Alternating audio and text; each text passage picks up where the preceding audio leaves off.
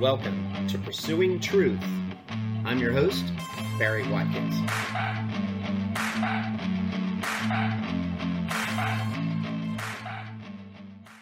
So you're Will from Delaware. Yeah, maybe uh, just tell me a little bit about yourself. What uh, you know, what you're into, what what kind of stuff you uh, you do for fun and all of that, and uh, and maybe uh, you know some some things that also in, inspire you or may, maybe make, uh, get your passion going. Oh yeah, well, uh, uh, the thing that gets my passion going, um, I think I could say is, is learning. I've always been a learner, uh, an autodidact. You know, teaching myself. I wasn't that good of a student in school. Okay. Um, but I feel like everything that I know, I learned after school. You know, after Yeah. I graduated. Um, just picking up a book and reading. I'm interested sure. in this and this and this and this. You know, um, too many things sometimes I think, and it makes Right. me wonder if I if I um, ADD or something because I have so many interests. You know, so I'll look at this for a little bit, then I'll look at this for a little bit. Oh yeah. Um, but I've got some chickens. Uh, I just came in from outside um, um, uh, doing my daily chicken duty, uh, cleaning their coop and collecting the eggs and feeding and watering the chickens. That's Uh, cool. I've got How many you have? keeps me busy. I've How got many you have? 14 now. Oh my gosh, yeah, Uh, that's a good Yeah, good number. yeah. That's awesome. Started with, um, I think I had 20 at, at one point, and um, you know, got a, some died, got a few more, some more died, got a few. Now, when these ones are gone, uh, I think that's all I'm going to do. I love Okay. them. They, they gave me a lot of enjoyment, but uh, it's time to hang it up. I think. Yeah, that's good. I got a, I got a friend that gives me eggs pretty often, and uh, his problem is the Mhm. foxes keep getting them. So Yeah, yeah. so uh, we're we're right up against some woods, and and we've seen a fox, and fox has gotten a couple of ours, but uh, haven't Yeah. seen them this year. Hasn't messed with our chickens this year. yeah. so that's good. And we've had hawks and owls get them as well. Yeah. Now, are you getting They're this heat wave up there? Are you? uh, How's your weather up there right now? Oh yes. Now in July, I told you this. We lost our air conditioner. We were Oh, okay. down. It was down for almost the whole month of July. okay, and we Okay, got that heat in July. Since the end of July, you know, the, the temperature has moderated a, a little bit.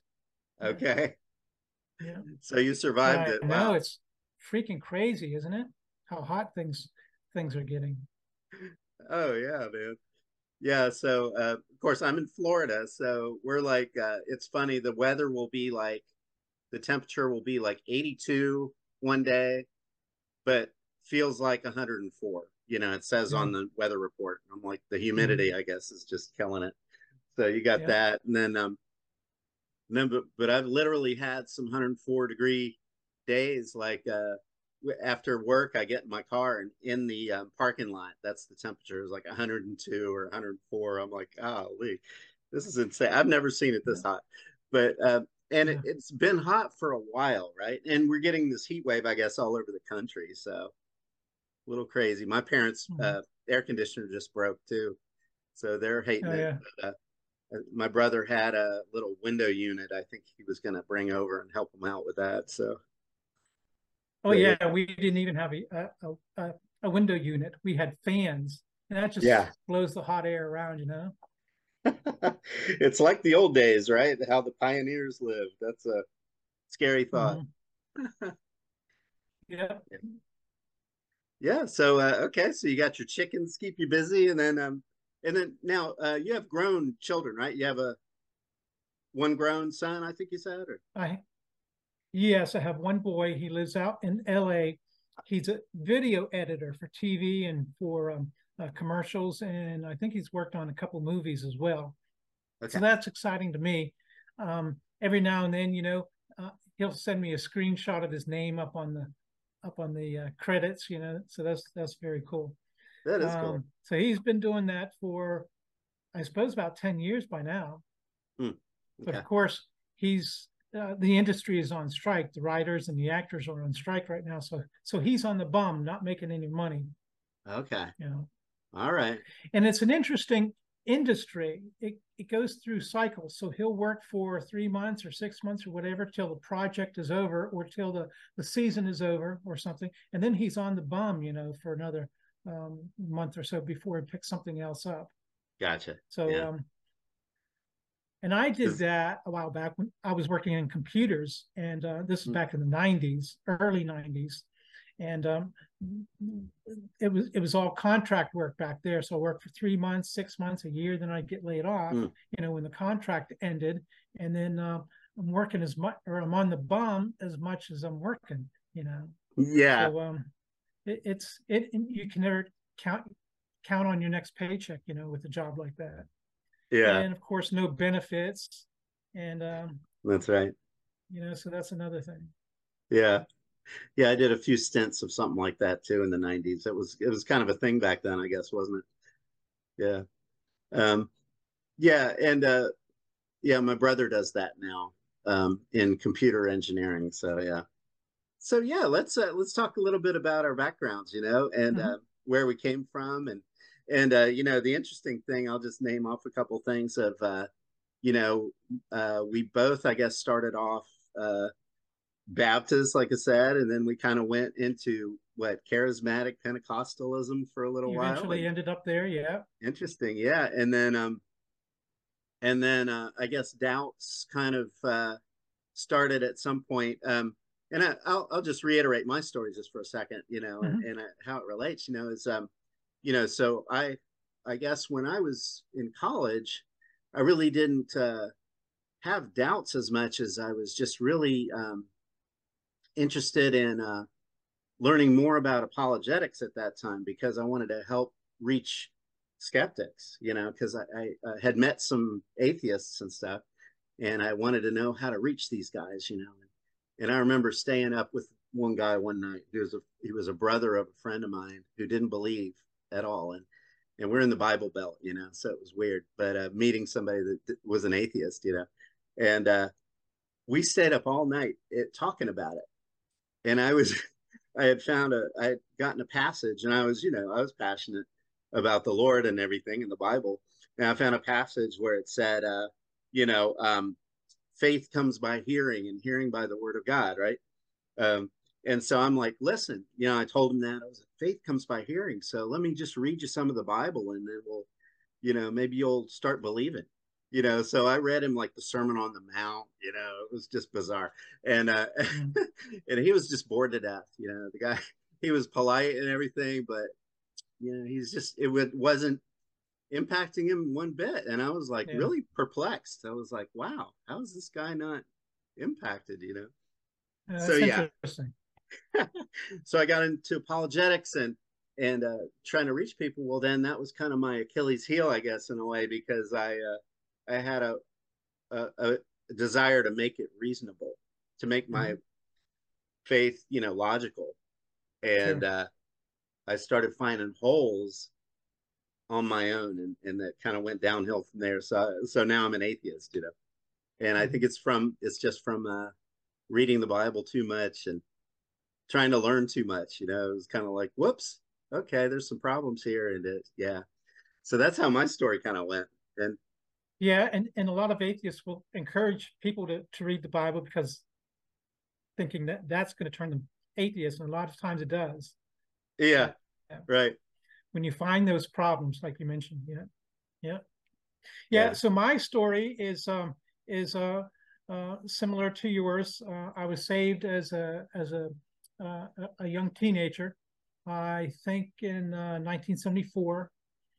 Um, you know, some people know the exact date and time and stuff, you know.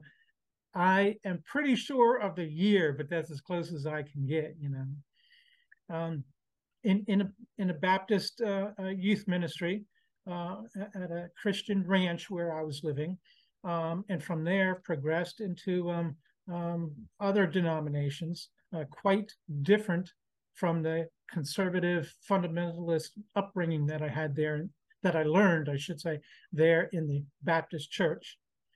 Um, eventually went to Bible college, wanted to be a, a pastor because I came from a divorced family and my dad was never long enough around long enough to teach me any practical still skills but i knew the bible it was my hobby not just reading the bible as a christian but studying it. And um, so that's all I knew. So I figured I'd be a pastor.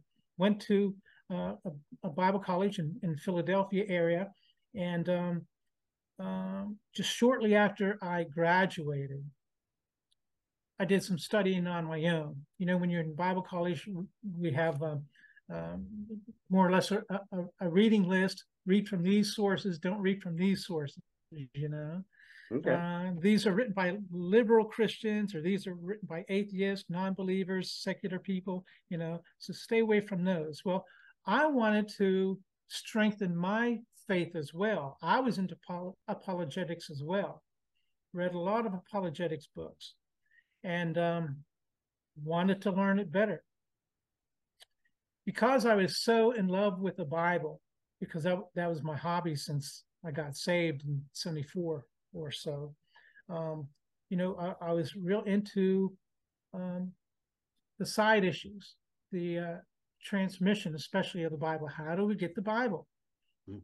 In Bible school, they taught us, well, um, it, it's inerrant. It's something from from um, it's, it's God inspired. God inspired the, the writers to uh, pick up a pen and write. And I had to ask, well, what were they like in a trance or what? And God mm. spoke through them? Well, no, not exactly like that. Well, was it like um, God took control of their hand and and wrote well? No, not exactly like that. There's no good answer, you know. Yeah. Just that God inspired them. So I wanted to learn this learn it on my own. So I started reading things, started reading from li- this list of things, you know, which was taboo, mm. and um, started learning some things. Yeah, yeah. the uh, uh, 19th century German um, scholarship stuff. Yeah, you don't want any, don't want to read any of that kind of stuff. You there know? you go. Yeah. Um, yeah. So, uh, and then from there, you know, was stuff like uh, Bart Ehrman and um, uh, some other things, you know, some other authors which was which was quite revealing, quite different from what I learned in Bible school. Okay. Yeah. And the, the big thing, the big impetus to me losing my faith was, you know, there's a verse in the Bible that says, um, um, um, if the resurrection's not true, then we have nothing to stand on, you know, something like that. I used yeah. to I used to memor have all these verses memorized. It's been so long, I, I don't even try to you know remember them anymore. But yeah. if there's no resurrection then our, faith is in vain. So everything mm-hmm. stands on the resurrection. But it occurred to me well wait a minute. If i can't trust the bible and that's where we read the the resurrection if i can't trust the bible how can i trust the resurrection? How can i trust anything in the bible? Yeah you for know, real. that was my reasoning. Yeah. And from there things just started crumbling you know, yeah. brick by brick. Yeah. yeah.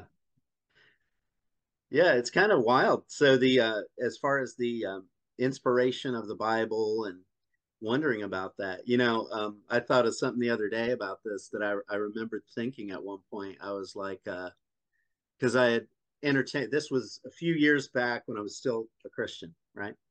And I had been entertaining some of the liberal thoughts about the Bible and about believing and I was like, well, wait a minute, because I had a I have a sister-in-law who is a, a preacher, a woman preacher, and she uh, she was very liberal, and uh, so it got me thinking sometimes about that, and and I was like, well, me being a conservative, I trusted that the Bible was going to teach me. You know, I trusted like word for word authority, right, of the Bible, and uh, mm-hmm. but at that point, I started thinking, well, wait a minute, I as a charismatic Christian, I believed that I could hear from God. And so I thought, well, wait a minute, if I am hearing from God myself, do I trust God to talk to me personally more than I, or do I trust the God to talk to these old guys from a thousand years ago, two thousand years ago? Mm-hmm. What does it matter that they're still hearing the same Holy Spirit? So it became kind of a conflict for me. I was kind of a little confused about that. I was like, well, wait a minute, you know, as oh, conservatives, we're always hanging our hats on the Bible and the, the inspire inspiration from, you know, these, these guys from 2000 years ago or more. But, you know, God supposedly can speak to any of us. So why, why do we trust the Bible mm-hmm. more than I trust my own way of thinking? You know, it was interesting. yeah, and, and and I've got a story uh, like that as well. In the charismatic church, of course, there's there's all the uh, the prophecies and so forth, right? Right. The woman who I married as my first wife, she stood up one day in the church and said, Will is going to be my husband. God told me we're going to get married. Now, wow. we were dating already and stuff, but I'm thinking, well, wait a minute. God didn't tell me this. You know, you would think God would have told me this as well, you know. So, all kinds of bizarre stuff you hear in the charismatic church, you know, and we're told that it's it's legit word of God, you know, speaking to us. Oh yeah. Now we eventually did marry, um, but not because of that prophecy. That's pretty wild. Yeah, that's pretty bold of her, huh? yeah, I know. Yeah, yeah. And I'm thinking, oh my God, no, don't say this. Not in public. Tell me in private, maybe, but don't say it in public. Just embarrassment, you know? Yeah. But, you know, I think that if the uh, fundamentalist churches weren't so hardcore on on the infallibility of the Bible, I think there would be fewer atheists. Mm. You know, that's yeah. the reason I I left. Sure. If they'd have told me that there are verses that you can take uh, figuratively and yeah. some that are more um, literal and so forth, that you can um, I, I think that I I wouldn't have been so easily um, turned away. You know, I'm the same way. Found out that it's more, yeah, yeah, exactly. If yeah. they um, could could soften that tact a little bit, uh, but of, of course that's one of the fundamentals. You know, they're not going to soften on that. Right. You know? That's like yeah. the the um, uh, that's the thing that makes fundamentalism. That's the thing they say. Oh yeah, right. The That's the basic. The Bible. That's yeah. big thing. Yeah. Well, and and they had a good point. Okay, I had a good fundamentalist friend preacher who explained some things to me one time, and it makes a whole lot of sense. He said, "Okay, if God's all powerful and almighty, and He wants to give you a message, is that message going to be flawed? isn't God able to preserve his word? And, you know, so that was the argument for the infallibility of the Bible, you know. But at the same time, um, I also was thinking about that, about the liberal interpretation of things and how that might have been different for me, you know. Um, and and I, I, haven't entertained it all that much, but a little bit, you know. And uh, you know, uh, like Christopher Hitchens, you know him. Uh, one of the things he said was uh, that um, you know if if you're going to take the Bible and then you start reinterpreting it as okay, well, this might be literal, this might be figurative, and we have to kind of interpret it and all of this, but it, it ends up being very moldable and changeable, right? Mm-hmm. And uh, he said, what, you know, you might as well throw the whole thing out at that point because you're you're basically you can change it any way you want to. You know if if you're giving it a liberal interpretation you count and proof is in the pudding you know the uh how, how many thousands of denominations we have out there that have interpreted the bible in different ways. And it's like you can pretty much make the bible say anything you want it to say. It's yeah. you can take that bible and just kind of turn it around and and uh you have every kind of wild belief out there that that's imaginable that people base on the bible isn't it crazy? Mm-hmm. Yeah. yeah. Yeah. It's it's a uh, cafeteria style. It's it's a gelatinous melange of uh, um, something you can can't nail down. Now the Catholic Church, they had something going for them. They had central authority. You know, okay. they had the Pope or have the Pope. You know, says this is what goes. You know, this is the deal. Yeah. Um, but Protestant Christianity is uh, very dem- um, uh, democratic, meaning anybody yeah. can read it, anybody can interpret it, anybody has their own interpretation of it. Yeah, you know, which which makes it hard. Yeah. Yeah. Yeah. And so yeah. you get denominations, all kinds of denominations. Right. Yeah. Yeah. Well, and then um, you know, uh, and and so what what is your latest thought on that as far as liberal Christianity? What's your uh, your take? Um, um, like um, I'm not sure what you're asking. Can be more yeah. specific? Well, is there any, anything about it that kind of intrigues you? Like, well, I wonder, you know, about this or that. You know, um, maybe this could be true. You know, have you ever pondered things like that and then kind of gone down that that road as far as taking a liberal view of the Bible? Um, no, I see the Bible as um,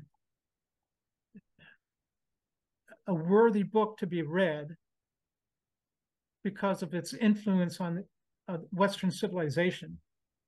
But I see it as another piece of ancient Near Eastern literature to be studied along with all the other ancient Near Eastern literature.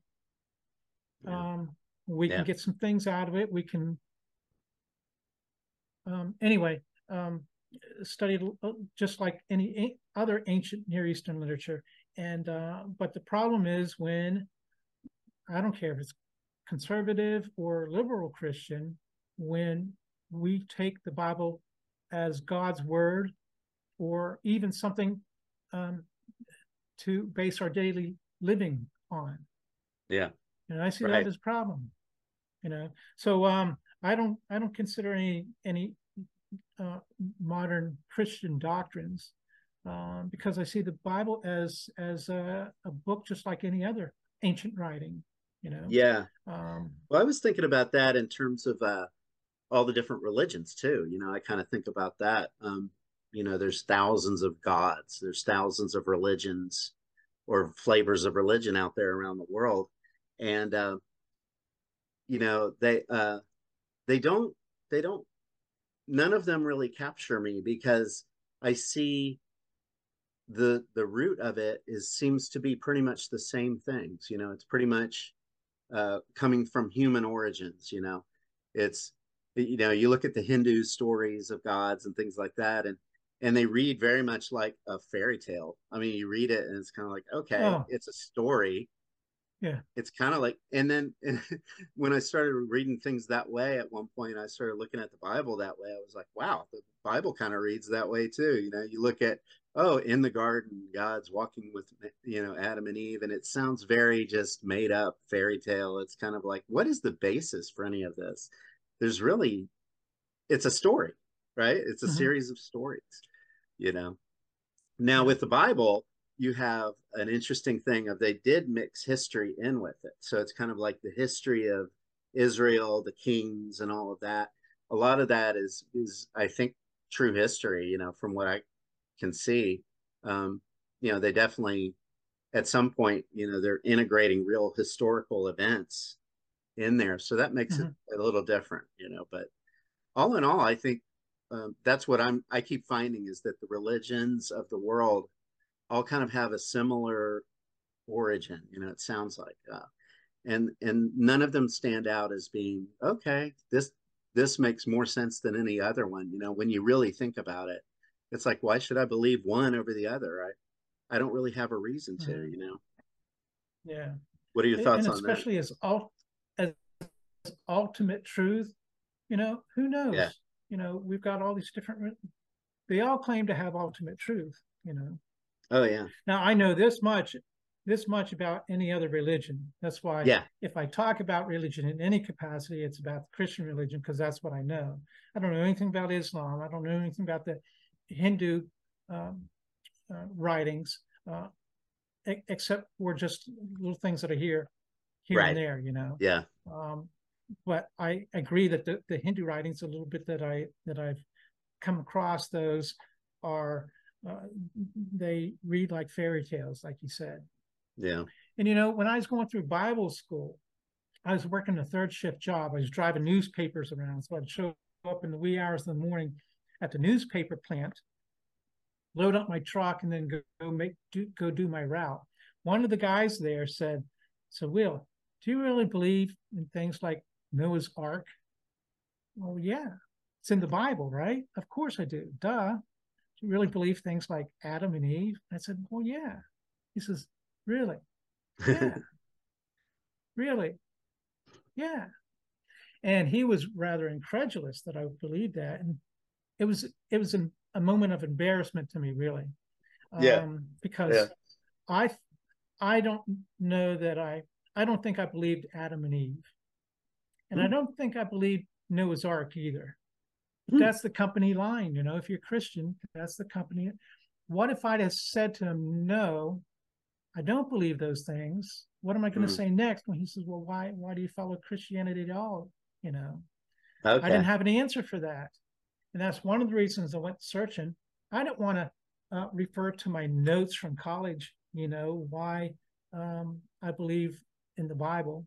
It's got to be here and it's got to be here. Know why you believe, uh, know what you believe and why you believe. So I wanted to search on my own, you know, and uh, that's one of the things that led me to um, reading outside outside of school you know, after I graduated. Now, I I never made it to seminary. Like I said, I wanted to be a, a pastor. I got through Bible college. I crammed four years of Bible college into five and a half years. Um, I never made it to seminary, and that's that's probably a good thing. Okay. Yeah.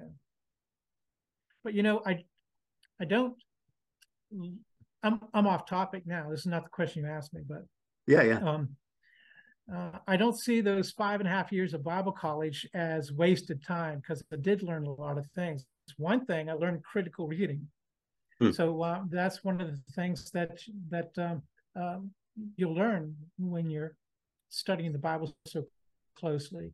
You know, Okay. critical uh, reading, critical analysis, and um, I have pretty good writing skills too because of that. Because we wrote a ton of stuff Okay. So it was, uh, uh, I'm rather good at the um, uh, at the the language arts, but uh, anything else, not not so much.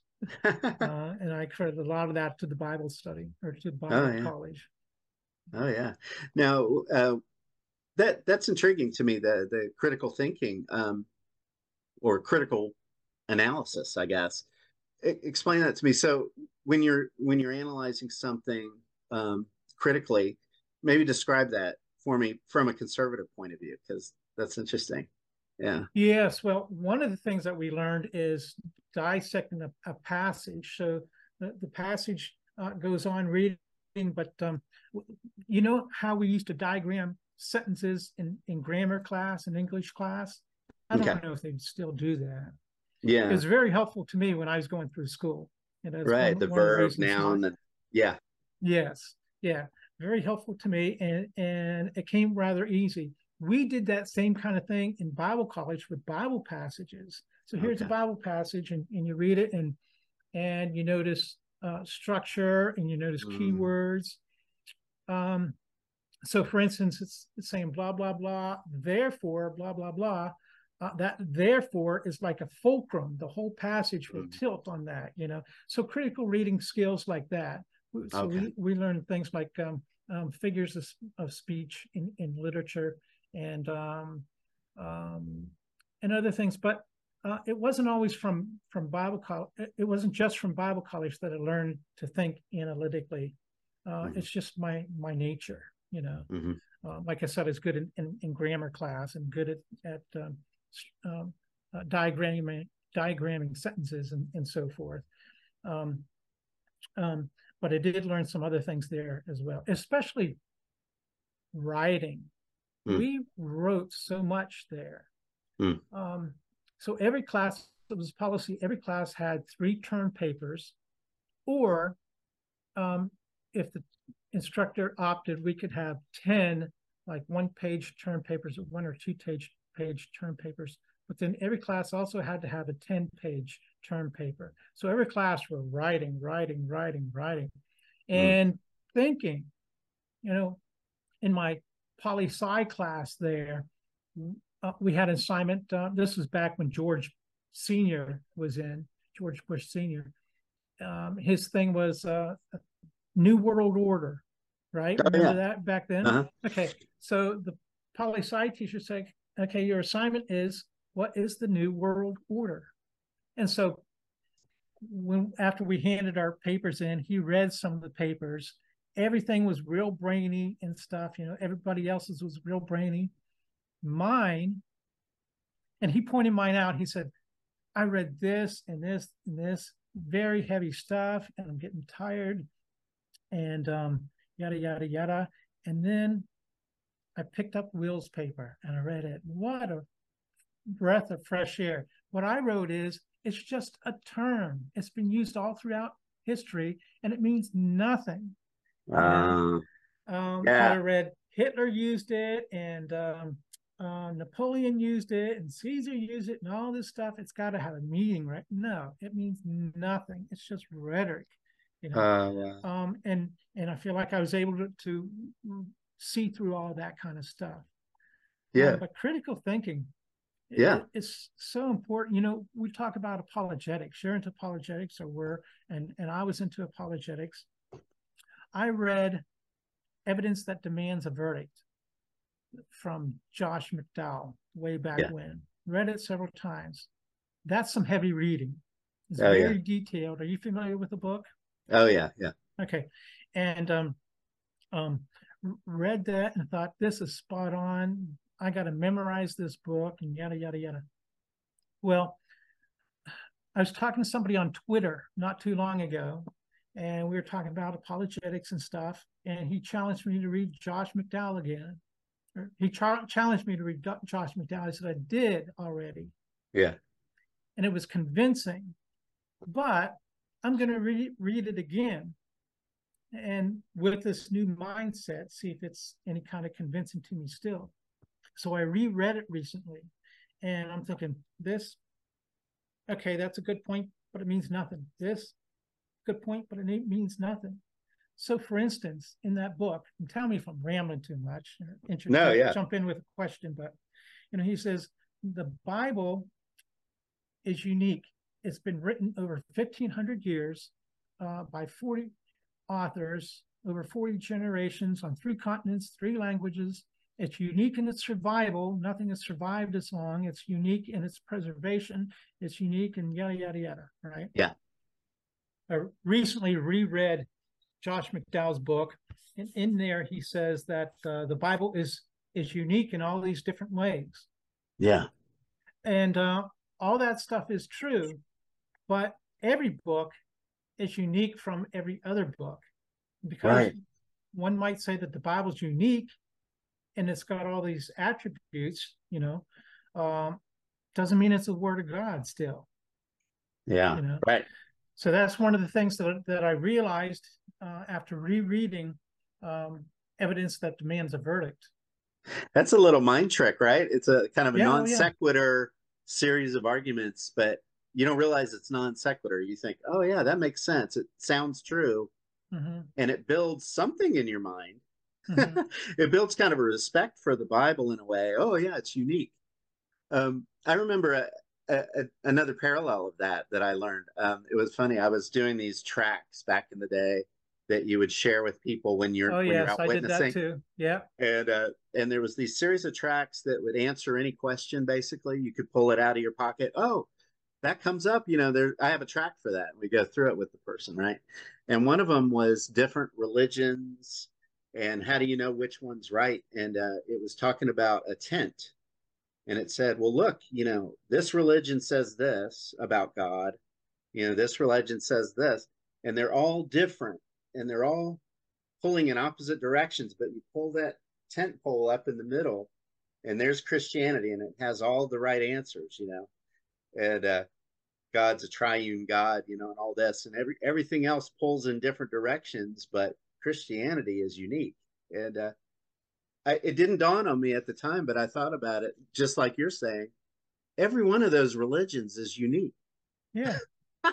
if you take any other religion, put it in the middle, and compare it to all the other religions, they're all going to be different because that's mm-hmm. why it's a unique religion. Mm-hmm. Yeah. that doesn't make it right. yeah. And then you'll hear apologists say things like there's there's no no other text from the ancient um, in ancient literature that has as many extant copies uh, manuscripts as the as the Bible, right? Right now we've got like what six thousand or so um, copies or or fragments of of the uh, New Testament in existence, and um, some of them, the uh, closest one written to event of of the, the, the life of Christ and resurrection is like 125 years after, or 100 years after. So the n- next closest is Homer's Iliad, which has um, almost 650 pieces compared to 6,000, and it's like um, 4,000 years after it was written. Wow. Okay. It, there's a, and you can say that to any piece of ancient Near Eastern literature. Okay. But those don't claim to be the word of God, right? That's right. Yeah. So it's it's a, it's a point you're making, but it means nothing. Yeah. You know. It kind of, in a way, it kind of speaks to okay, the early Christians thought it was important to make copies of this and share it. That's all it. That's all it proves. Yes, that that book was popular. Yeah. amongst Exactly. that uh, community. Yeah. That's right. But if we've got so many manuscripts, and if that's one of the points that you're making, why was God so interested in preserving the manuscripts and not the originals? Hmm. You know, even if you could take all those manuscripts and come back to the original autograph, you know, um, dice it all up and and um, figure out what the original autograph said. It still doesn't prove that it's the word of God. Yeah. Yeah. Uh, but these are these are arguments that apologists and, and other Christians make, um, and they sound legit and they sound impressive and stuff. But if you don't think about it critically, then Yeah. um, you you're liable to swallow the hook, line, and sinker. Yeah. Yeah. Uh, and and do you think so? What do you think is a key? I'm thinking of a key as far as how to really go the next level of that because for me that's what I have to do is okay I, I have to take another step back to understand if something's true or not. So you have, for instance, you have all these claims of the resurrection, and you have all these arguments about why the resurrection really happened, right? That was one of the things James Josh McDowell talked about, right? Sure. And uh, the thing that struck me about it, or strikes me when I look at it, I keep thinking about it.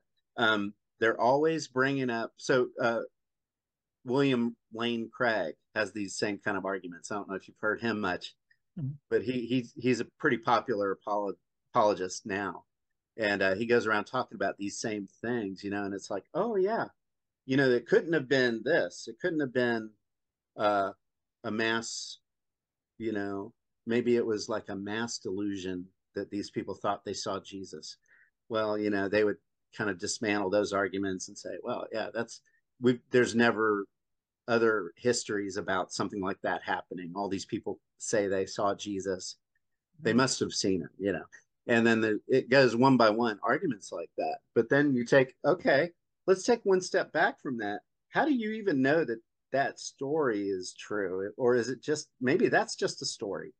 hmm you know Yeah. so for me when i take one step back further and say well wait a minute let's question the source of that you know that that's where i think it falls apart um you know so like uh the um the other one i was thinking of was um oh the the story that the disciples uh, early apostles all died martyrs deaths hmm and didn't deny jesus to Yeah. the death Yeah. and it was like oh they were eyewitnesses and if they didn't believe in what die they for were a lie? exactly Yeah. and i was like well are we really sure that those stories are actually true did was it true that every one of them went to the death not denying jesus do we really know how do we know you know and so that that got me to question things when i thought that way there's a lot written on on the martyrdom of the disciples and other believers, um, but uh, a, lot of those stories come from later tradition, traditions after the fact. You know, years after, centuries, sometimes after uh, the time that it's supposed to uh, that it's reflecting. So, Yeah. um, how do those people know several centuries later how these other people die if there's no records? And a lot of people who if there were a lot of Christians who died, um, how many of that was how many of them died not because of their religious belief, but because of political situations going on. You know, for Right. instance, when Nero supposedly um, um, burned Christians, you know, tarred them and put them up on sticks and and used them as as uh, as lights out in his garden or whatever for his for his party. Um, that was a political thing, not a a religious thing. So there's, Yeah. there's just there's not enough documentation to to to claim that, but like you said, a lot of people do anyway. Yeah. Yeah. Yeah. It, it seems to me that um, you know it's all only secondhand.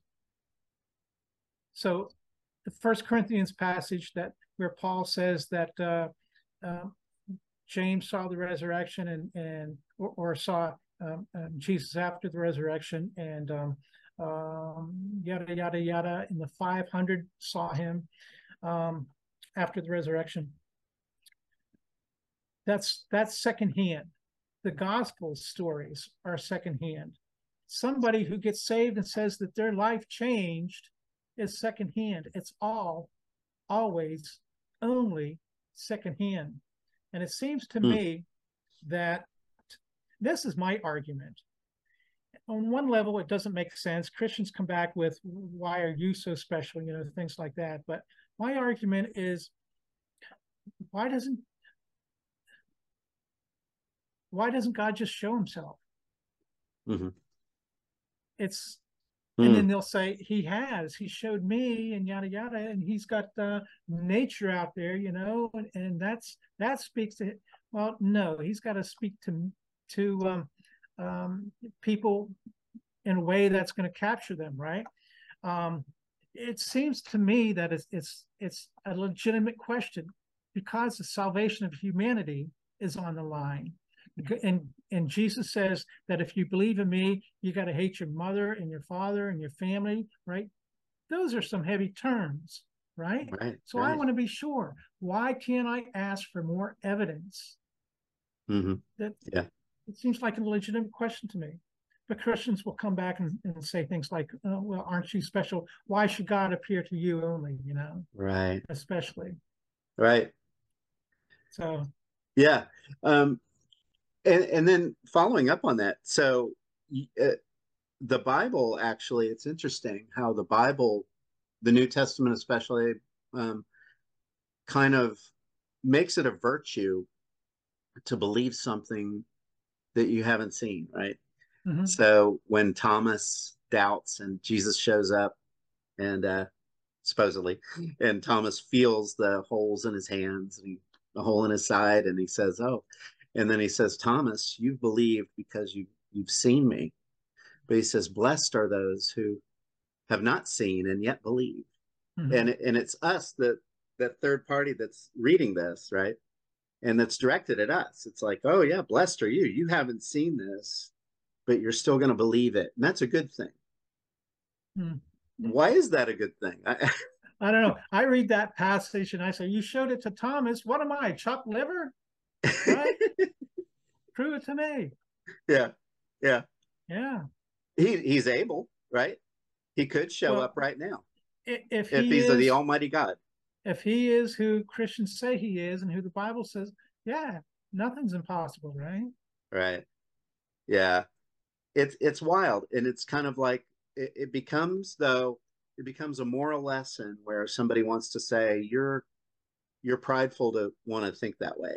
You need to Mhm. be humble and just believe what you're told, you know? And um I, I I'm with you. It's it's troubling to me um that it's all secondhand. So like you go to church and um, I had that realization not too long ago. I think I talked about it on one of my uh, podcasts, but I went to to a funeral and uh, it was all about, um, you know, it was how everybody was glad that my friend was going to go to heaven and they know he's a Christian, you know, and and they're all happy about it, you know. But at the same time, I'm looking around going, okay, all of this is man run. This this is a building built by people. This is a preacher who was taught by other people out of a book that's written by people. and it's all based on something that somebody else told you, you know? And how do you, how do you know any of it's true? You know, it's like, oh, can you feel God's presence in this room? Well, I used to believe you can. Yeah. Right. As a charismatic, it was like a big deal, yeah. you know. It was like, oh, I feel God's presence. But I I like I think yeah, I, I think uh it's emotion can account for that. You know, it's kind of like, okay, we're built up emotionally. Sure. At this funeral, everybody's very emotional. You know, they want to believe that our friend is not gone forever. Mm-hmm. We want all want to believe that we'll see him again someday, right? And so there's a lot of emotion that drives our believing, I think. Oh yes, no doubt. Yeah. Yeah. Yeah. And, but really the basis of it is there really any basis, you know, to, to really put your foundation down and say, yes, I know this has to be true. Yeah. It's really all, like you say, in a courtroom, it's hearsay evidence. You know, it's mm-hmm. like, okay, you can't really build a case on that. Yeah. This guy said this, this guy said this other thing. Yeah, that's what we believe. It's not real evidence. yeah. And then you've got the part where um, nobody knows who these gospel writers are. Yeah. Paul wrote or there's 13 books ascribed to Paul, but we're pretty sure that he wrote, what was it, um, seven of them. Okay. And the other ones, you know, this this is embarrassing. My my um, favorite book used to be Ephesians, mm. and then I learned Paul didn't even write Ephesians. I didn't know that. yeah, that's one of the ones not ascribed to Paul. So, wow. and Ephesians talks about truth and stuff. You know, a bunch of other things, but truth. And here it isn't even written by Paul. You know, the, the author isn't isn't the real author. The author yeah. ascribed to it. It's not the real author. But um, you know, we didn't know we don't know who these authors were. They're ascribed yeah. to uh, Matthew, Mark, Luke, and John. They're ascribed to Paul, and so forth. It even says in Acts that Peter was unlearned. So uh, what did he take a night course, you know, to learn Greek, uh, so he could write First and Second Peter. Mm. Um, you know so that, so there's that aspect of it as well it just seems like he said so man-made these days when you take a step back you're looking at it from a different perspective now when we're christians we don't see that yeah know, that it's man-made but when you step back away from that bias you know and um, look at it more critically it's just so much of it is just you know, I, I hate to speak so dogmatically about it, but it just seems so man-made, all of it, you know? Yeah. Yeah. The doctrines that um, there's original sin, for instance, and so God had to bring his own son. Well, there's to die, to sacrifice and stuff.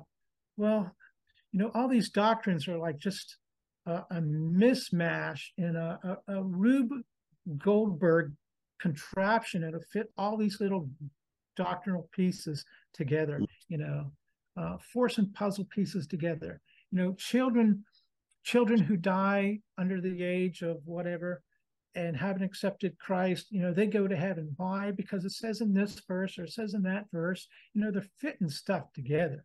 There's That's no right. verse that says children under five or whatever go to heaven you know, because yeah, the age of accountability and, so, and all the doctrine is like that.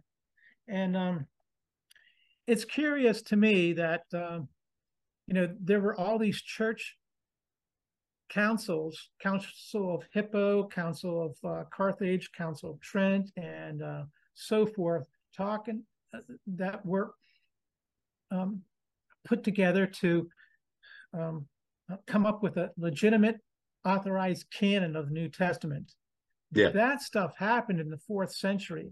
But here in 325 AD, the uh, Council of Nicene, Nicene, where they came up with the Nicene Creed, they came up with the doctrine with who Christ is. How could you come up with doctrine before you know what the canon is? Mm. Right? For sure. Yeah. And and that just um, is something that I, I realized recently. They came up with a lot of doctrine before they even had a canon. How do you do that? Yeah. you would think that the canon uh, di- uh, dictates the the doctrine, but uh, not not so. Who are we and, to question, right? trust and obey, for there's no other way to be happy in Jesus, right? You sang that in your Baptist church, I'm sure. For sure. Yeah. Yeah. Yeah. Yeah. We didn't sing it so much in the Pentecostal or charismatic church. Yeah. That was more of uh uh are you washed in the blood? You know. Yeah. that was a fun one. I love that. The, are you the, washed in the blood? yeah. And the praise, the praise um, and worship songs, is the ones that are supposed to get you in a in a certain mood, you know. Oh yeah. Where they get you all hyped up, and then they do a slow song, and you close your eyes and you raise your hands and stuff, and you're in that you're in that zone and stuff. Like you were ta- saying earlier about the emotional aspect of it. Oh yeah. Yeah. Yeah. Yeah. The uh, emotional uh, manipulation is. Yeah is uh, the biggest thing in charismatic church, I think, right? I think and then you got you got to do all that before you can get any miracles happening at the end of the service, because then by then you're all prepped for it. You know, you're ready to mm-hmm. believe. Mm-hmm. But if if uh, somebody you know wanted to get healed at the beginning, I guess that's just not going to happen. You got to have all the praise and worship first. yeah. Then you got to have a sermon, you know, that really gets you feeling mm-hmm. guilty, and then or whatever. Yeah. Yeah. Yeah. Um, but you know, sometimes I feel I feel bad putting down the church, putting down the Bible and stuff, because it's done a lot of good for for people. One of the big things is community, you know, oh, of yeah. course, and um, some of the um, uh, altruistic things Christianity has done. Mm-hmm. Um, and I won't deny anybody belief in the Bible or in God or some higher power if they need that. Mm-hmm. Some people don't need that. Mm-hmm. Uh, but some people absolutely need some kind of higher power. Go for it. I'll encourage them, even, you know. I knew somebody, uh, some a, a, girl I worked with. She, in the past, had been um, addicted to a bunch of stuff. Was in a, a, bunch of uh, hard times and, and, and drug abuse and, and all kinds of stuff. She had a whole bunch of tattoos on her arm. One of them, and this was after I realized um, I'm an atheist, but one of them was something about atheism or 666 or something like that. And I asked her, she said, Oh, yes, I, I used to be an atheist. I said, Oh, that's interesting. Well, what, what do you mean used to be? Well, um, I got into paganism after that, and now I'm into whatever it was.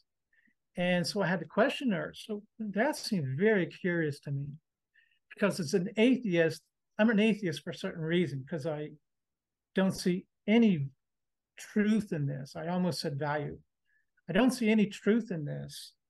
Um, so why is it that you've gone on to these other things? I would think once you're out, you're not going to so easily go back into that stuff. While she was into paganism and whatever else she was into, uh, because she said, I really feel like I need it hmm. because of all these uh, substance abuse uh, episodes in her life and, and so forth. So mm-hmm. I'm like, fine, do it. Whatever gets you through this life, you know?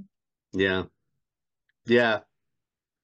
Yeah. I, um, I, I do sympathize with that more than I used to. Um, yeah. Uh, there was a time where I, um, only a couple years ago, that I was more like all pretty much anti-religion all the way, and um, I'm still I'm still kind of lean that way because I think you know, ultimately it would be nice if we didn't have to have these you know uh, false beliefs, and uh, it does a lot of harm in the world, that's for sure.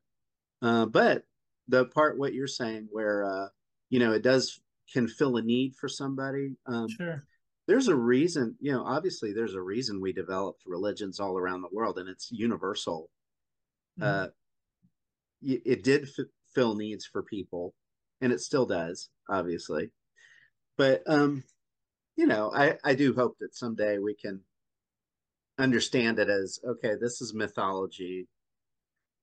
Um, it may have its value as far as um, talking about wisdom. You know, I, I, thought about that about the Bible. You know, does have a lot of wisdom that people pass down from one generation to another and and it, you know the book of proverbs is full of wisdom and all that you know um, sure it has value um, but i think can't we do all that without the mythology believing that it's real i mean i think we can you know yeah and goes back to what i was saying study it along with the other ancient near eastern literature you're to yeah. get something out of all of that stuff you know oh yeah but yes yeah. it'd be nice if we could dispense with the gods i i certainly want to um, I, I think we definitely have a huge need to not scare our kids to death with like a belief in hell for for mm. instance mm. i don't yeah. want to be teaching that you know to anyone um, yeah but that does keep you believing you know it kept me believing for a while you know the fear of well i don't know if i want to tread on this line of thinking because i could lose my salvation and go to mm-hmm. hell or something yeah um, so it does keep people captured you know but uh uh, one of the things that that uh, um, cap, me captured, speaking of that, is uh, it, it was n- not heaven. I was never moved by heaven. You know, it doesn't appeal really? to me. Okay. And um, I'm not sure that I was ever too afraid of hell either. Hmm. Um, but it was the the rapture, and you know, back in the in the 70s, uh, in the Baptist church, they were talking about the rapture all the time. And you go outside and you see the sun streaming through the clouds and you see that beam coming down, you know. yeah. Like, oh my God, is is that the rapture? And am I ready? And am I going to go up? You know, that scared me. Okay. What am I going to do here if I'm trapped on this earth for seven years of tribulation? You know. Yeah, man. That was that was scary. Oh, yeah. Big fear tactics, right? Yeah. yeah, I remember what was the movie about that way back then. It was uh, in the seventies. The um, late great planet Earth. Yeah, that was a good one. Book. Yeah. Oh remember yeah. That? Then there was a thief in the night. A thief in the night. Oh yes. Oh yeah. man, where the guy's uh, electric razor is running in the sink because he's disappeared, mm-hmm. and his wife finds it. She's like, "Uh oh." Yeah.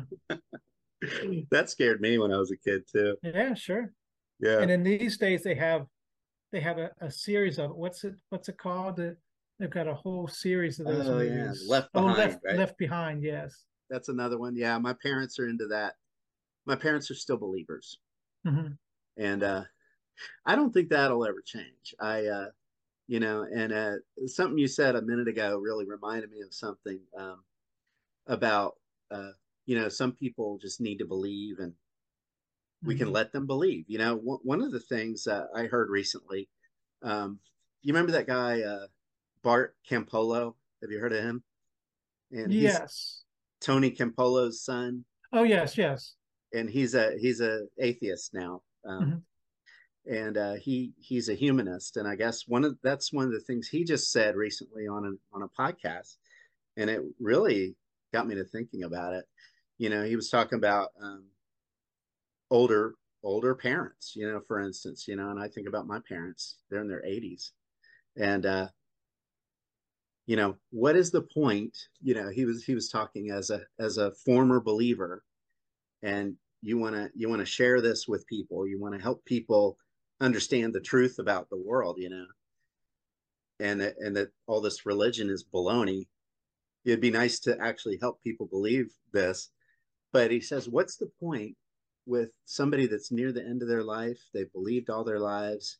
Mm-hmm. it it's a comfort to them. Yeah.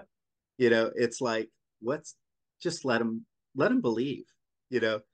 That was his advice. It was interesting. And uh, i had never really thought about that being uh, the case like if i'm 80 something years old i agree with that yeah that that comfort may be something that would be awful hard to let go at that point and it would mm-hmm. be pointless, right? It would be like, what's the point, right? It, it would border on being mean, being mean. I think that's right. Yeah, yeah. And so, uh, you know, his advice that there uh, was really interesting. You know, to preserve that relationship is really helpful. You know, you want to preserve that love relationship, but he's he suggested, you know, with that sort of situation, maybe just nudging them a little bit towards the idea that, well, do you really think you know, in his case, he talked to his dad, who was a preacher, and he said, "Do you really think that I will go to hell. I mean, because of my lack of belief. And he kind of, uh, they had a lot of conversations about this, I guess. And he said that sometimes that's the conversation you might need to have that helps them to get to that place where they can accept, well, maybe not, you know, maybe God's bigger than that. You know, I don't know if, if you're going to go to hell. I, you know, that would be a nice thing to help them to let go of, you know? Mm-hmm. And so, yeah. yeah, I like that emphasis. It's kind of like what, what's important to this person, you know, what's important to this relationship at this time, you know? Well, Tony Campolo, a, a, a, name from back in the in the seventies and eighties, and another one is uh, um, uh, Fra- Francis um, Schaeffer. He, he, did the L'Abri. Francis Schaeffer, yeah. Well, yes. his son, uh, Frankie Schaeffer, uh, he's he's a non-believer now as well. Yeah.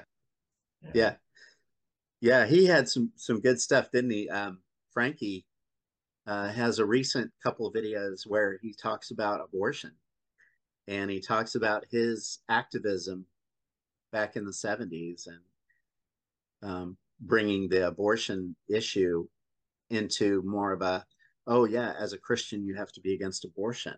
And it before that it wasn't really that way. It was kind of interesting. And so yeah he, he kind of regrets that now. He's he's mm-hmm. like yeah i had a big influence him and his dad i guess had a big influence on people as far as moving conservative christians in that direction and now he's mm-hmm. like yeah maybe that wasn't the right thing to do yeah yeah, yeah. I, I remember those francis schaeffer films yeah our, our church our church showed those francis schaeffer films and um, Listen, uh, I wondered if we could switch gears for a little bit and uh, sure. maybe, um, if you agree, um, maybe we could talk a little bit about positivity in our lives, like maybe since we gave up believing and how that's been a good thing for you. You know, it's a, mm-hmm. I think um, sometimes as conservatives, Christians, we were taught that, oh, if you don't believe, then your life's going to be misery. You know, if you, you know, anybody that's not a believer is going to be just a total mess, and and uh, you know, mm-hmm. all of these scare tactics. I think to keep people from doubting was to say that, oh yeah, atheists just hate God and they're just bitter, angry people, and you know, and all of this. And um, so I just wonder, uh, if you can kind of talk to some of that about your own life you know oh yeah that's a good aspect to explore because that is a misconception or at least um, um, if not a misconception then then it's a a bullying point you know that we hear a lot of times from the from christians um, but since um, since i realized i was an atheist and that's how i say it i don't say i became an atheist i, I realized you know, I'm an atheist. Woke up one day and realized I checked all these things, all these other beliefs off of my list of beliefs, and I guess I'm an atheist now. You know, mm. it's a process. But anyway, um, yeah, since that day that I realized that I admitted to myself, yeah, I'm an atheist, my outlook in life has has changed a lot um, positively. Uh, I feel like I love people more than I used to as a Christian. Oh, yeah. um, a lot of times, I won't say all the time, but a lot of times Christianity and, and I, I suppose other religions, I can't speak on them, but um, it, it's an us versus them situation. Yeah, um, that's right. But I feel like um, there's there's there's groups that I'm naturally that I've naturally in the past have not liked for whatever reason and um, it's easier to love those folks now you know mm. but another thing that you hear from um, believers is that atheists have no purpose in life if there's no god if we think there's no god there's no purpose in life what mm. are you hmm. living for and why yeah. are you doing good works where do those where does that come from there's no reason for you to do anything good well, I wake up every day with no purpose in life. I make my purpose, you know, every day as I go along. That's uh, right. That's my purpose in life. There is no cosmic end no cosmic path. There is no master plan for your life. Mm-hmm. You know, Yeah. like we were told in the in the conservative churches, um, in the Baptist church. And at the end of my life, I'm going to be food for worms. Well, what's wrong with that? I get Yeah. inspiration when I realize that I'm connected with every other living thing in this earth and non-living thing. You know, the elements and in in the rocks are the same elements that are in our bodies and stuff. And that is inspiring to me. That's that's transcending to me. That's a beautiful thing to me. Mhm. Um, my wife Yeah. still sees me as a a, a broody negative person a lot of times because I complain a lot. That's Mhm. just that's just me. I tease her. Mhm. That's complaining is my love language, you know. Oh gosh. Yeah. um, but I- I told her not too long ago, you would be amazed if you could get inside my head and just know who I really am, you know. So I've got a lot of joy in my life. I've I admitted I was a, a- an atheist, or realized I was an atheist back in probably 2015. Again, I don't know the right date or or even year, but around 2015. Um, and since then, I can say this is the happiest I've ever been in, in my whole life. Mhm. Um, Yeah. There's there's no cosmic goal I'm working to towards. There's no um, um, no um, level I'm attaining to, you know, spiritual level or anything.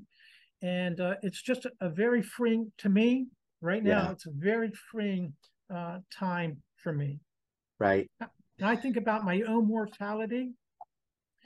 I- do think about that a lot more for whatever reason. Maybe because I'm getting older. I'm 64.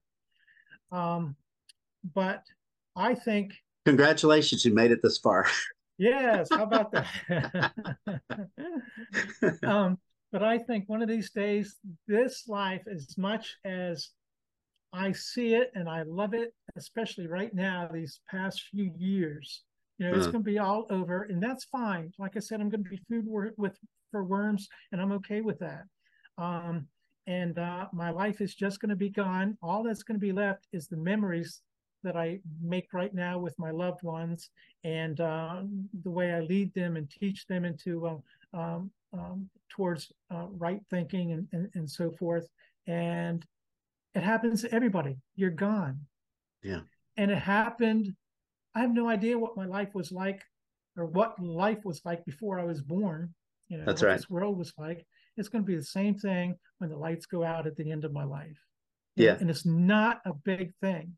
What's grief is a big thing. So my wife will grieve, my boy will grieve, and and so forth. But um, Yeah. um, death is not a not a a, a bad thing. I agree with you 100%. You know, it's kind of like it's so much better. Um, and the the ways you just mentioned are perfect. You know, it's like uh, the uh, the thing about um, your mortality. Uh, now there, there's um, I'll admit there's there's some disappointment for me, right? Uh, especially at first, there was a big like letdown of wow, I can't live forever. I guess you know, and it's kind of a huge difference. You know, it's kind of like oh, this is all the time I have now is a few years instead of forever. You know, that's a big difference Oh yeah. and um and and uh so i was depressed about that for a long time and i take take a while maybe i take longer to process things than some people do but uh i've come around and and uh now it's kind of funny because it's it's actually i i view it more as and i've heard other people say this is that every every moment of my life now means so much more than what it did. You know it's kind of like okay this is all i have. I i really need to make the most of this time. You know it's like this day i can really appreciate every day kind of more than i did before. It's kind of a, a very funny psychological thing isn't it? I don't know if you feel that way Yeah. but uh, You know, even at, at work, I feel more cheerful at work. And I don't complain. I go in there, I do my work and stuff, and uh, I think I'm a better worker for it. You know. Wow. Yeah. Like you said, we only have these few years left, and who knows how long it's going to be. Um, I think to myself, you know, if I won the lottery and I netted, say, $20 million, I've hmm. got, I'm 64, I've got maybe 20 years left of my life. You know, could I even spend a million dollars a year for the next 20 years? I don't think I could, you know. Right. Um, but who knows how long it's going to be. Um, but it's like you said, it's not forever. Mm-hmm. So we gotta we gotta make hay while the sun shines, right? That's right. Yeah. That's right. Yeah. Yeah. And uh, the thing about relating to people differently, um, I, I, identify with that too. Um, I think I um, appreciate people where they are and who they are. I can appreciate someone right where they are. I don't have to think about oh i need to save this person i need to help this person find jesus you know mm-hmm. or um, i need to help this christian get stronger in the lord you know and and that was always my focus it was always like every time i'd meet somebody i would evaluate them spiritually yeah. and uh and it was all about that and uh boy what a what a freeing thing to just accept people as they are and be like i can love this person like they are and i it's so much better mm-hmm. Yeah. It's real love. It's like I can love my neighbor for who they are. I can love my wife for all the good things she brings, you know. Mm-hmm. And it's it's not about God. There's nothing, you know. Yeah. Yeah. A whole different focus. It's a whole different world. Yeah. It, it's it's this out here. Your relationships out here, not not with um, some cosmic relationship who we can't even see. Mm-hmm. You know, yeah, we're just told about him. Yeah, um, yeah, and that was a, a quite an unexpected uh, benefit uh, for me, or um, um, dividend for me, being able to care for people more as an atheist. Yeah. I way wasn't expecting that. Yeah, because if you talk to Christians, I do a lot of Twitter, and um, um, sometimes people on there will, um, an atheist will, or not even an atheist, somebody will, will say, why are you an atheist? What turns you or something like that, you know? And whenever I see a question like that, I read down through all of the responses, make a point. Nobody ever says because they want to do more sin. Mm. Yet that's that's what we're told from the uh, from believers a lot, a lot of times. You just want to sin. Nobody on there says they hate God. Mm. Yet that's a, a, response that we get from from believers a lot of the time. You just hate God. Yeah. Um, you know, it, it's it's always because of the the reasons that I gave, or because of um, uh, the, it just didn't ring true, or or something. You know. Yeah. Um, yeah, I love the uh, you know, you hate God thing, you know, and, and it's like I used to say that to people uh, as a believer, but um, now it's kind of like I turn it around and say, yeah, you don't, you just don't, you don't believe in Bigfoot because you just hate Bigfoot. I mean, you know, that makes sense, right? Yeah. yeah. Poor Bigfoot. He gets mm. a mm-hmm. lot of hate. yeah. yeah, but um, I don't know. Maybe he's more real than God is. Who knows? you know, Jane Goodall believes in Bigfoot. Really? At least, at least thinks that it's, it's very possible that there's a Bigfoot out there. Yeah. And I was surprised at that, as you know, with scientific mind that she has, um, her to say that. And I had to realize, well, yeah, it, it's at least possible. Yeah. You know? Yeah, um, I hadn't heard that. I'll have to look at that. That's cool. I I don't think I believe it though. I have to I have to think about it some more. As much as I, I admire Jane Goodall. yeah, one of the best arguments I heard about it recently was funny. Um, it was objectively Dan on the uh, one of those atheist shows or whatever, but he was saying that um, this guy was like, "Oh yeah, there's this new discovery in China, and uh, there were these bamboo things that had scratches on them or whatever. and uh, they said it could it had to be a creature of a certain height, but there was no other known species, and it ha- and it fits the fits the description of Bigfoot. And I was like, okay, is that the best you can do? Some scratches on some bamboo, and it's like, mm-hmm. really? And you know, the one footprint we had turned out to be a fake, right? The big oh, footprint yeah. cast, you know. Yeah. Turned out the guy admitted all those years later that yeah, I faked that, you know. And uh, so it's kind of like okay and the, the, the point uh, dan made i think was really good. He said hey if there was a whole race of these things don't you think we'd find some bones?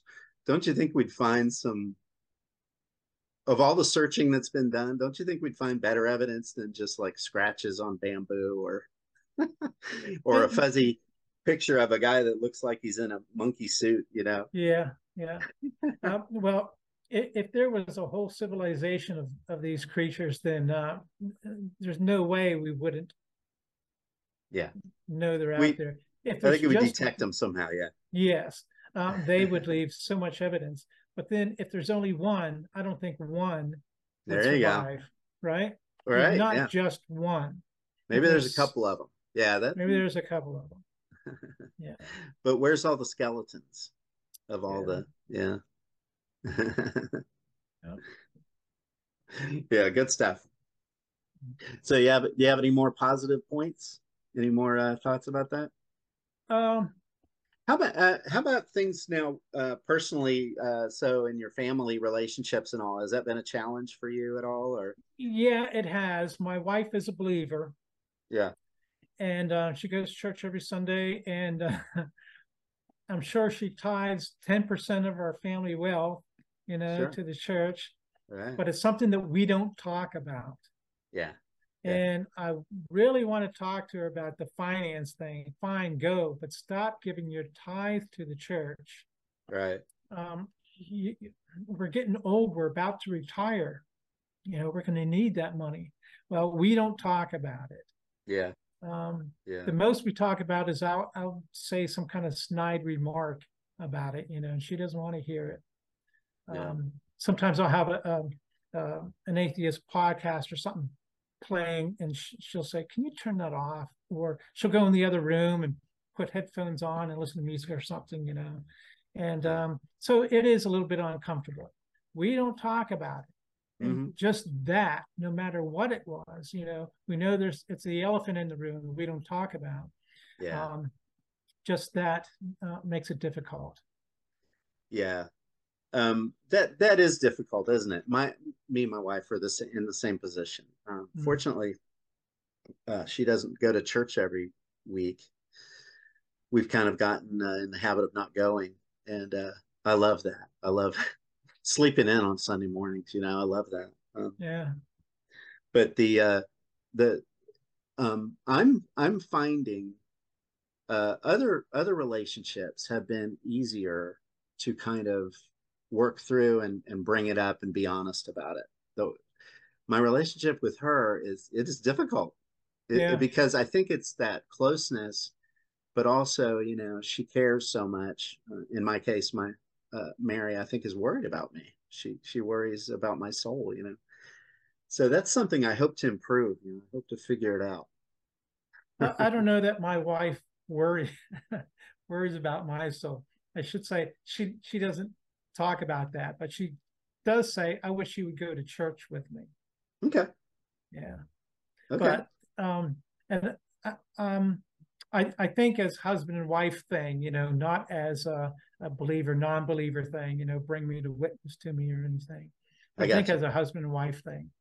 Yeah. She had a function uh, last night, a, a church function, uh, a fun and games kind of night, and she wanted me to go with her. She knew um, she should only suggest it, you know, or mention it to me and not uh, pester me about it, you know. Right. She knew I wasn't going to go. Yeah. but I wish we could do things like that too. But there's some, certain things about those situations I, I way don't like. Yeah. know? I don't yeah. want to put myself in those uh, situations. So, what kind of church is it? Uh, it's a non-denominational church. I wouldn't say it's charismatic, which a lot of charismatic churches are um, um, it's one of these new kind of um, well, I liken it to the Elevation Church in North Carolina. Are you familiar with that? Um, not they... too much, but I think the is the concept kind of is like a seeker friendly type church where it's it's kind of got all the yeah um, the, the, pastor dresses down and doesn't mm-hmm, even yeah. use a pulpit uses a little table and, and stool right there and they have right. a live band you know and yeah. uh, very casual everybody goes in jeans you know right. very casual kind of thing and good upbeat music and all that right yeah yeah, yeah. all that so and um yeah our church is kind of like that that we go to it's a it's a methodist church but mm-hmm. uh they've pretty much gone that way as far as the style and all so yeah, there's yeah. a Baptist church up the road that does that. Okay. I was wanting to um, go to church, not with my wife. It'd be too much of a commitment, but go to a neighborhood church just so I could stay in the Bible, you know, keep it fresh in my mind so I could so I could argue about it. That was the reason, you know. Um, and so I looked up this church online, a Baptist church, and they have their sermons online. It's just like those those other new kind of churches, you know. Yeah, yeah, yeah. Well, is there is there any um, maybe parting thoughts uh, that we want to uh, touch on before we sign off?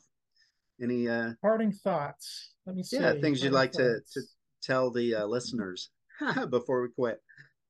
Um, well, you might be a Christian, you might be a non-believer, you might be seeking.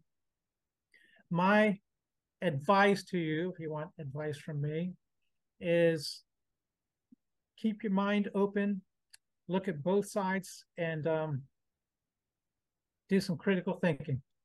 Mm-hmm. For sure. Yeah. So know, that's that's the path that my life naturally took because that's that's that's how I work, you know. And yeah. it might not fit for everybody, but um, um, at least you're welcome to to look at both sides. So for sure, yeah, awesome. Well, good good talking with you. Good to get to know you a little bit. Oh yeah, this was good. This yeah. was good. Very and good. Uh, for the the listeners who are still with us, um, uh, the way we got together is I happened to find your podcast and listen to it. Listen to the first three episodes where you tell your story, and uh, saw that your story and my story are very parallel. Yeah. And um, so our, our friendship grew from there, and here I am on your podcast. So so uh, that was that was interesting. I love it. Yeah, yeah, and I love yeah. your interactions on Twitter. So, um, can I put your Twitter handle maybe in the in the description and oh yeah, you're welcome that to way? do that. Yeah. Okay. Yep, you're welcome to do that. Very good. Yeah. Okay. Well, we'll uh, we'll be in touch, and uh, I'll uh, I'll let you know when this is getting published and all that. Okay. Yep. All right, very fine. And yeah, I'll thanks. post that on my Twitter feed as well. Nice. Well, thanks for doing this. Yes, sir. It was a good time. Have a good All day. Right. All right, Barry. Bye bye. All right, we'll see you.